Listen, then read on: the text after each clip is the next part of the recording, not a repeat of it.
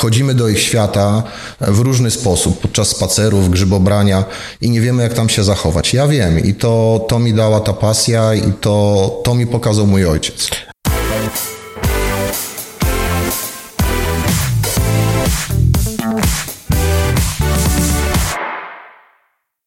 Kolejnym gościem rozmów po chełmsku, jeden z łowczych y, wielu, jak się dowiaduje, kół łowieckich y, w Chełmie, chełmskich kół łowieckich, a także rzecznik y, dyscypliny Polskiego Związku Łowieckiego Maciek Stępkowski. Witam serdecznie.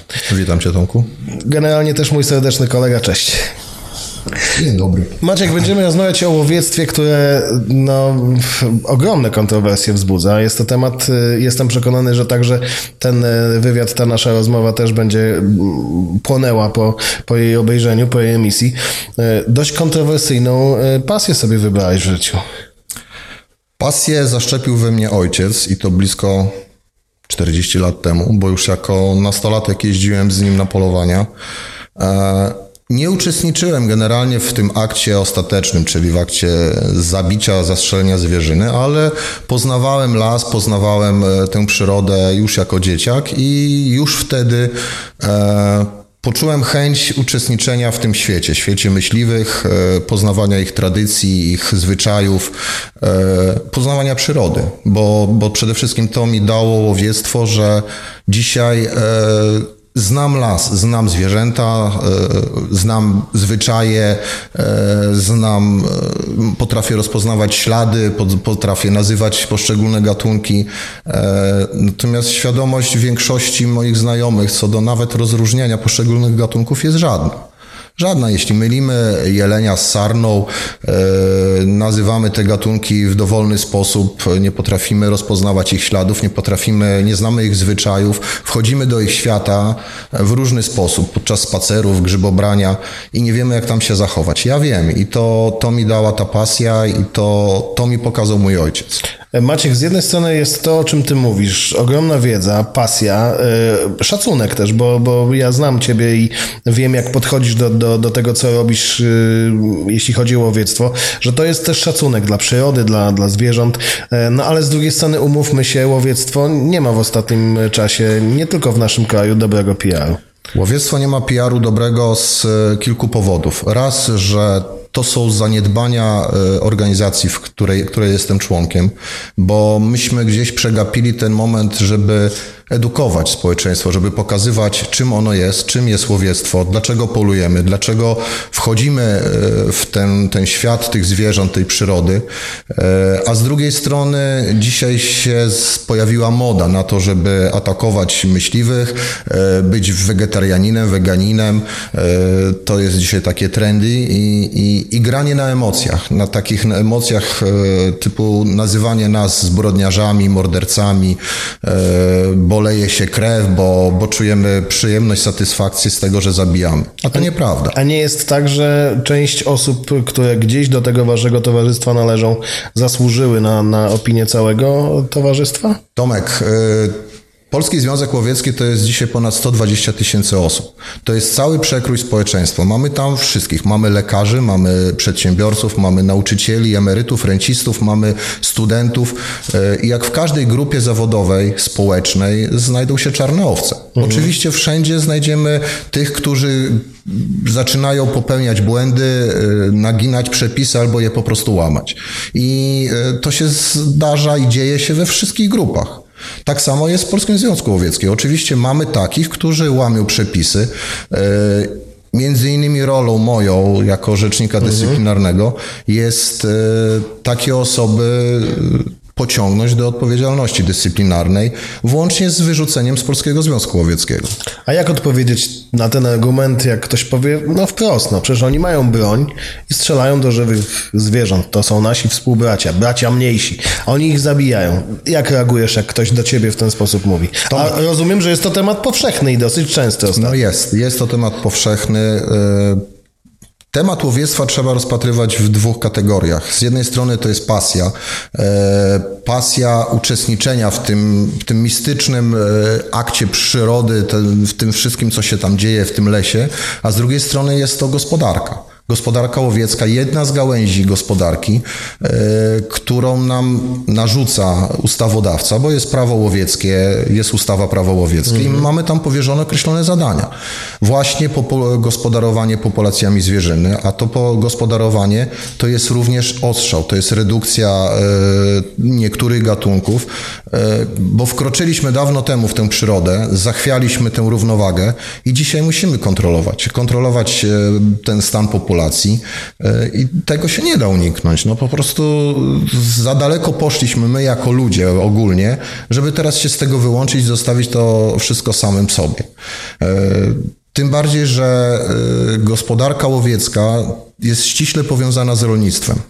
E, o szkodach łowieckich na pewno słyszałeś, wiesz co to jest. E, jednym z tych zadań naszych jest e, strzelanie tej zwierzyny i, pilnowanie tego, żeby ta, ta zwierzyna nie czyniła zbyt dużych szkód w uprawach rolnych. My płacimy jako Polski Związek Łowiecki w skali roku ponad 70 milionów złotych rolnikom odszkodowań.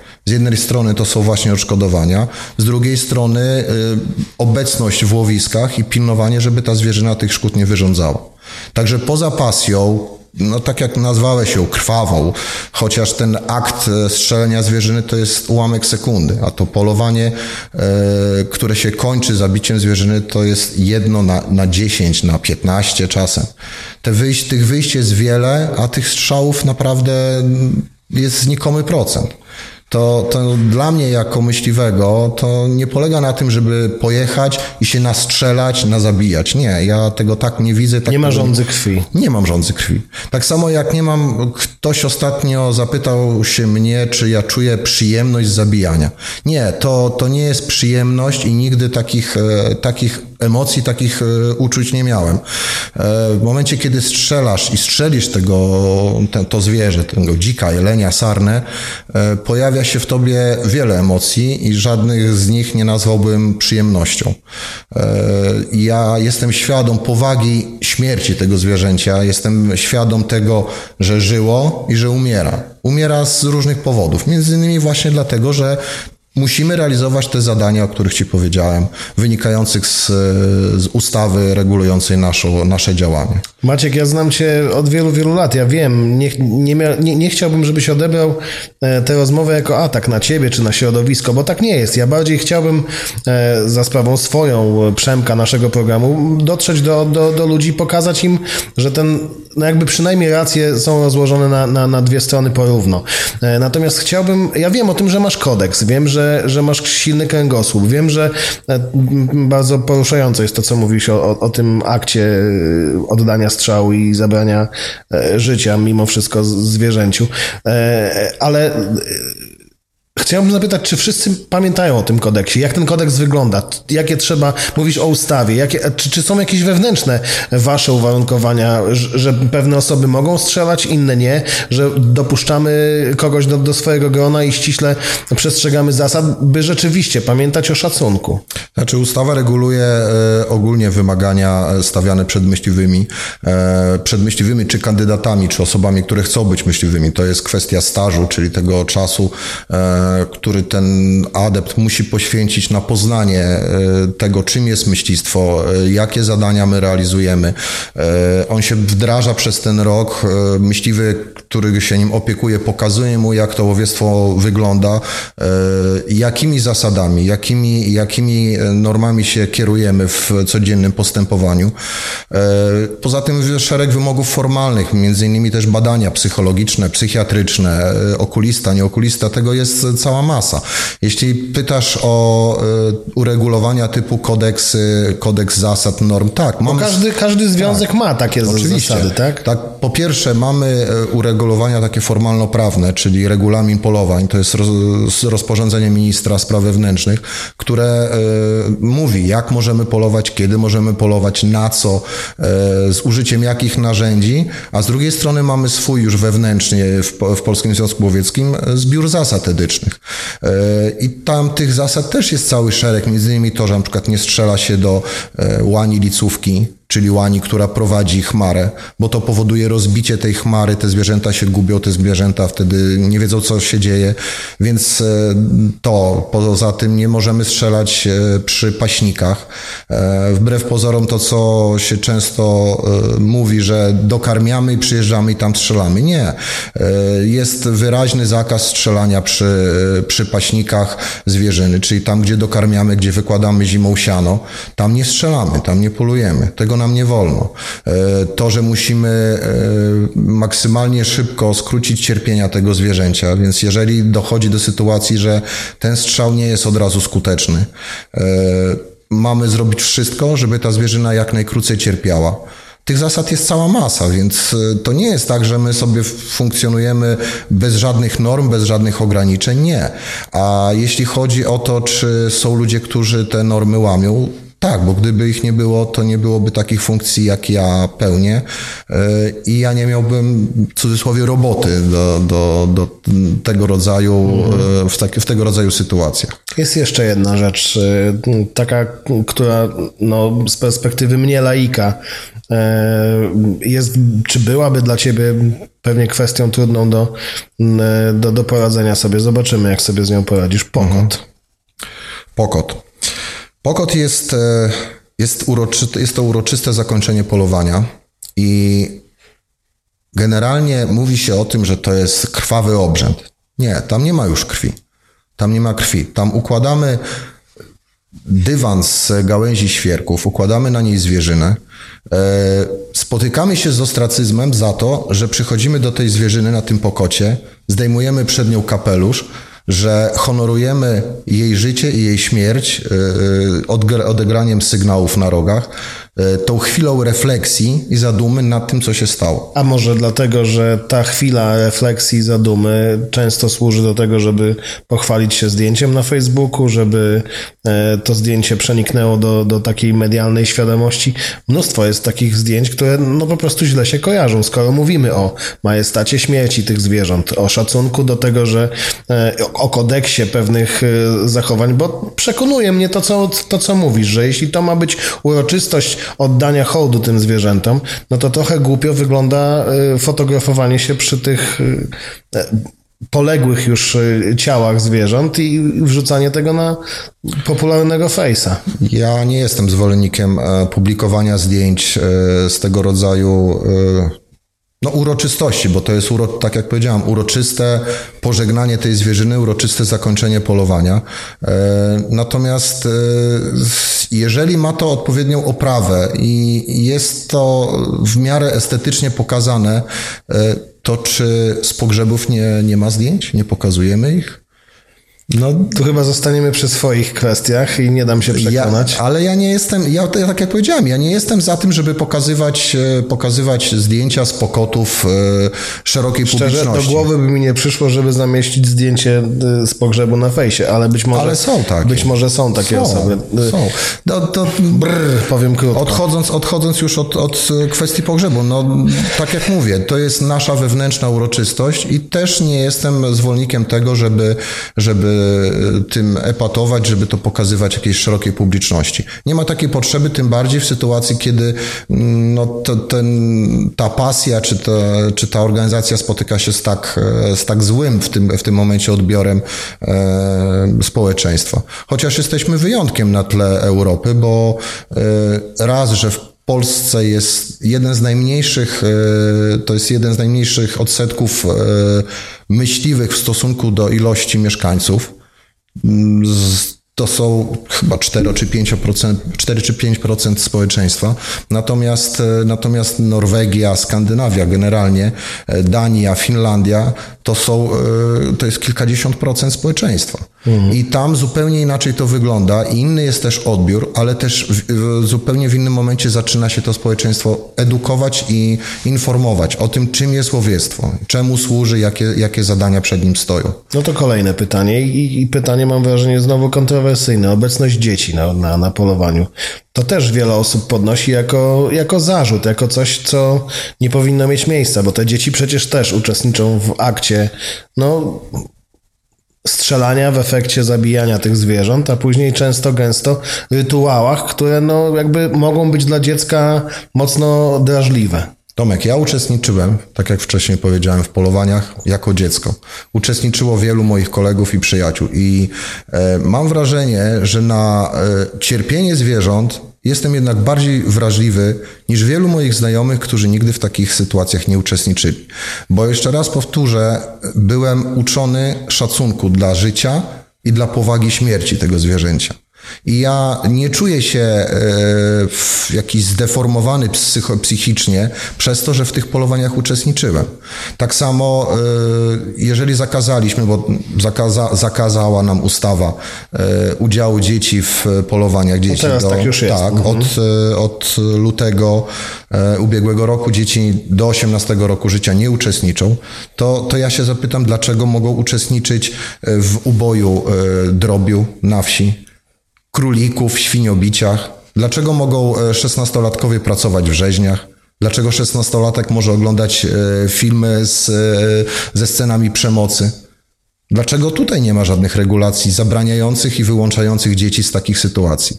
Przecież na wsi to jest normalna rzecz, że ojciec wychodzi, łapie kurę, kaczkę czy gęś i na oczach dzieciaków, na oczach rodziny, no krótko mówiąc, odrąbuje głowę temu zwierzęciu, tak? I tutaj nikt nie, nie przeszkadza, nie próbuje tego regulować. I wracając jeszcze raz do tej wrażliwości. Ja się wrażliwości dla zwierząt nie pozbyłem, nie stałem się bezduszny przez to, że uczestniczyłem w polowaniach już jako dziecko. Zresztą sam mam e, całą masę zwierząt u siebie e, w domu i wokół domu i, i wiem jak dbać o ich dobrostan i, i jestem wrażliwy na, na to, na, na ich życie, na, na ich cierpienie, na, na to, czego potrzebują.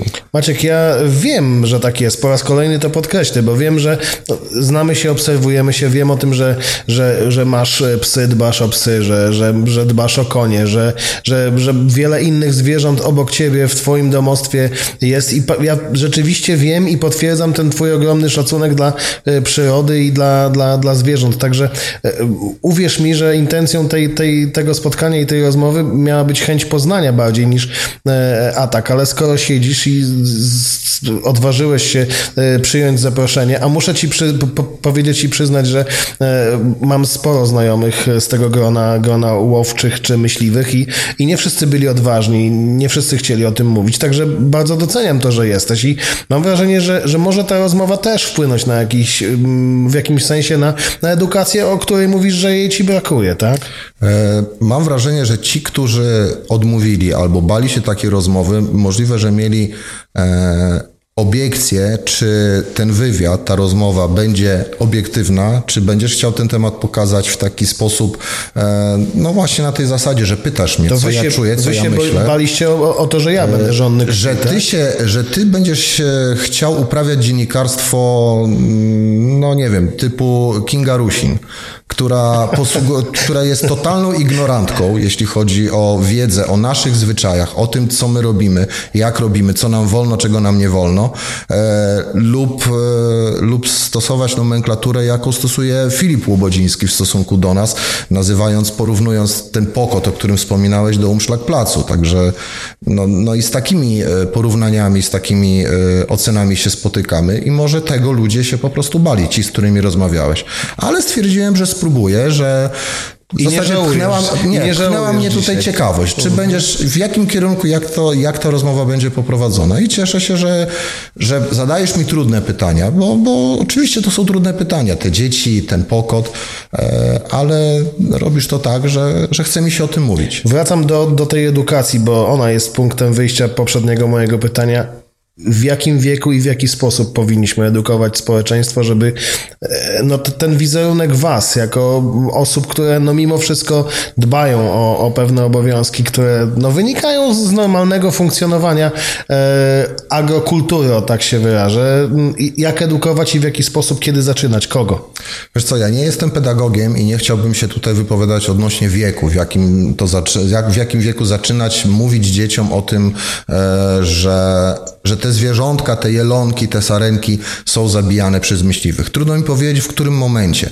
Natomiast na pewno te elementy powinny być w, wprowadzane do programów edukacyjnych w szkołach do programów, które dotyczą, nie wiem, biologii, przyrody, czy jak te przedmioty się dzisiaj nazywają. E, I Ogólnie, ja nie mówię o samym zabijaniu, o tym właśnie, że jest taki związek, który się zajmuje takimi rzeczami, e, że jest tam też element tego, że te, te zwierzęta są e, zabijane, bo są. No, nie, nie unikniemy tego, nazwijmy to po imieniu. I dlaczego jest to robione? Przede wszystkim dlaczego? Bo Jakbyśmy popatrzyli na, e, na stany ilościowe zwierzyny, niektóre gatunki faktycznie są gatunkami już ginącymi. E, znikają z, naszy, z naszego otoczenia. Zniknęła kuropatwa, znika zając, czy zniknął, albo, albo jest go niewiele. Ale nie zrzucajmy winy na myśliwych. E, popatrzmy, jak się zmieniła struktura upraw, popatrzmy na e, stosowanie pestycydów, na to, że pola to są w tej chwili wielo, wielkoobszarowe powierzchnie, bez miedzy, bez remis śródpolnych, tam gdzie te zwierzęta miały schronienie. Dzisiaj go nie mają. I to nie myśliwi się przyczynili do e, wyginięcia czy, czy ograniczenia populacji na przykład kuropatwy, tylko właśnie te zmiany, te, te ogólne zmiany, za którymi stoi człowiek. Tak samo to, że znika, zniknął praktycznie głuszec czy cietrzew, e, to też e, wynika z tego, że zmeliorowaliśmy bagna, zmeliorowaliśmy, podzieliliśmy lasy drogami, zniknęły te bagna śródleśne, gdzie ten głuszec czy cietrzew mieszkał. Tego dzisiaj nie ma. Hmm. Nie myśliwy wybili e, te zwierzęta, e, bo ułamek to jest ułamek który, e, populacji, który myśmy odstrzeliwali. Jeśli chodzi o te zwierzęta, które znikały. A wracając do tych dzieci, no tak jak mówię, tutaj co trzeba by pedagogów i psychologów pytać, w jakim momencie zacząć im mówić tak bardziej otwarcie, po kolei. Na czym to polega, y, czemu to służy i dlaczego to się robi. Natomiast my jako myśliwi organizujemy takie spotkania z młodzieżą. Y, nie mówimy, nie opowiadamy wprost o tym akcie za, zastrzelenia, zabicia tego zwierzęcia, ale pokazujemy im ten las. Pokazujemy im y, te zwierzęta, które tam żyją, e, tak żeby umiały je nazwać, żeby poznały ich zwyczaje, to jak one żyją, czego one potrzebują, czym się żywią, e, co im grozi w tym lesie, co, czego, czego powinny unikać. E, także no, no my jako myśliwi staramy się w tej edukacji uczestniczyć na tyle, ile możemy, bo trzeba pamiętać, że my to robimy społecznie. To nie jest mój zawód, to, to ja za to nie biorę pieniędzy. Robimy to wszystko społecznie, w wolnym czasie. I to też jest element łowiectwa ten, ta współpraca ze szkołami, to edukowanie tych, tych dzieciaków, robienie im e, spotkań przy ognisku, opowiadanie o, o tym lesie, e, wspólne dokarmianie zimą e, bażantów, kuropatw e, czy, czy saren, zawożenie siana do paśników, to też, to też my w tym uczestniczymy. Tak samo e, jak, e, jak uczestniczymy, czy zajmujemy się tym, o czym się głośno nie mówi. Nikt tutaj nie atakuje kłusowników, którzy, którzy są naprawdę ogromnym zagrożeniem dla zwierząt, to my organizujemy akcje odwnyczania, zbierania sideł, żelast, to my chodzimy po lasach, e, zbieramy te urządzenia i te urządzenia to jest dopiero cierpienie dla tych zwierząt, bo czasem dniami czy tygodniami umierają w takich, e, złapane w takie sidła. I o tym się nie mówi. Kłusowników nikt nie atakuje, bo są anonimowi, bo nie można ich z imienia i nazwiska wskazać. Właśnie zostało to powiedziane. Maciek, wiem, że jednym z elementów edukacji jest twoje gotowanie, że starasz się poprzez gotowanie i kuchnię, e, łagodząc obyczaje, e, pokazać, że, że no jest to też jakiś element tej starej, dobrej e, kultury łowiectwa. Bo e, kulinaria związane z dziczyzną to, to jest cała sztuka i dziczyzna, jak sam się pewnie już przekonałeś, e, to jest... Smakuje inaczej. Smakuje inaczej e, i na pewno jest zdrowsza niż to wszystko, co możemy zakupić sztucznie hodowane, sztucznie pędzone, żeby szybko rosło. E, to jest zupełnie inne mięso.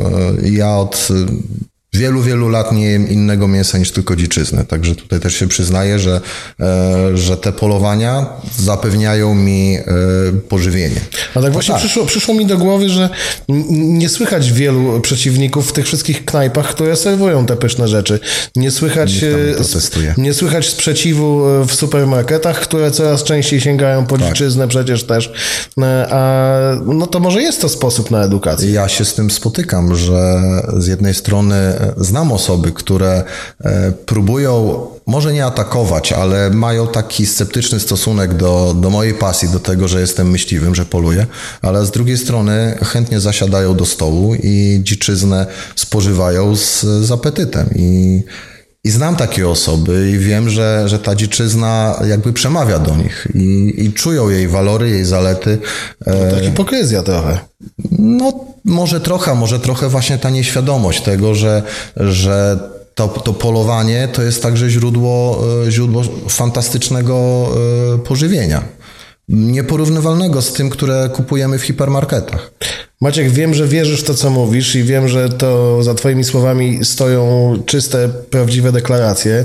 Jeszcze raz dziękuję w imieniu swoim i Przemka za to, że e, zdecydowałeś się na odwagę, na akt odwagi i odwiedzenie naszego studia.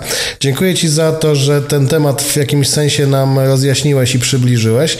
E, a życzę Ci tego, żebyś jako rzecznik dyscypliny Polskiego Związku Łowieckiego miał jak najmniej roboty i żeby e, wizerunek łowczego, tego polskiego łowczego, e, kojarzył się z kimś takim jak ty, e, z kimś, kto ma kodeks i sztywny kręgosłup, a nie z lekko będącym na rajszu, na rauszu e, grubym panem z, z rozpiętym paskiem i przewieszoną przez ramię strzelbą. Także tego ci życzę. Życzę chyba tobie i, i, i wszystkim twoim kolegom łowczym, którzy tak poważnie do tego tematu podchodzą. Dziękuję bardzo. Dziękuję za to, że mogłem trochę z innej perspektywy pokazać to łowiectwo albo odpowiedzieć na te trudne pytania. Mam nadzieję, że chociaż trochę zdołałem przekonać może ciebie, może, może nie wszystkich e, twoich e, odbiorców, ale, ale mam nadzieję, że, że niektórzy sobie zdadzą sprawę, że to, to nie jest tak, że my jesteśmy bezmyślnymi mordercami, czerpiącymi przyjemność e, z zabijania, bo tak nie jest. Serdecznie dziękuję raz jeszcze. Dziękuję bardzo.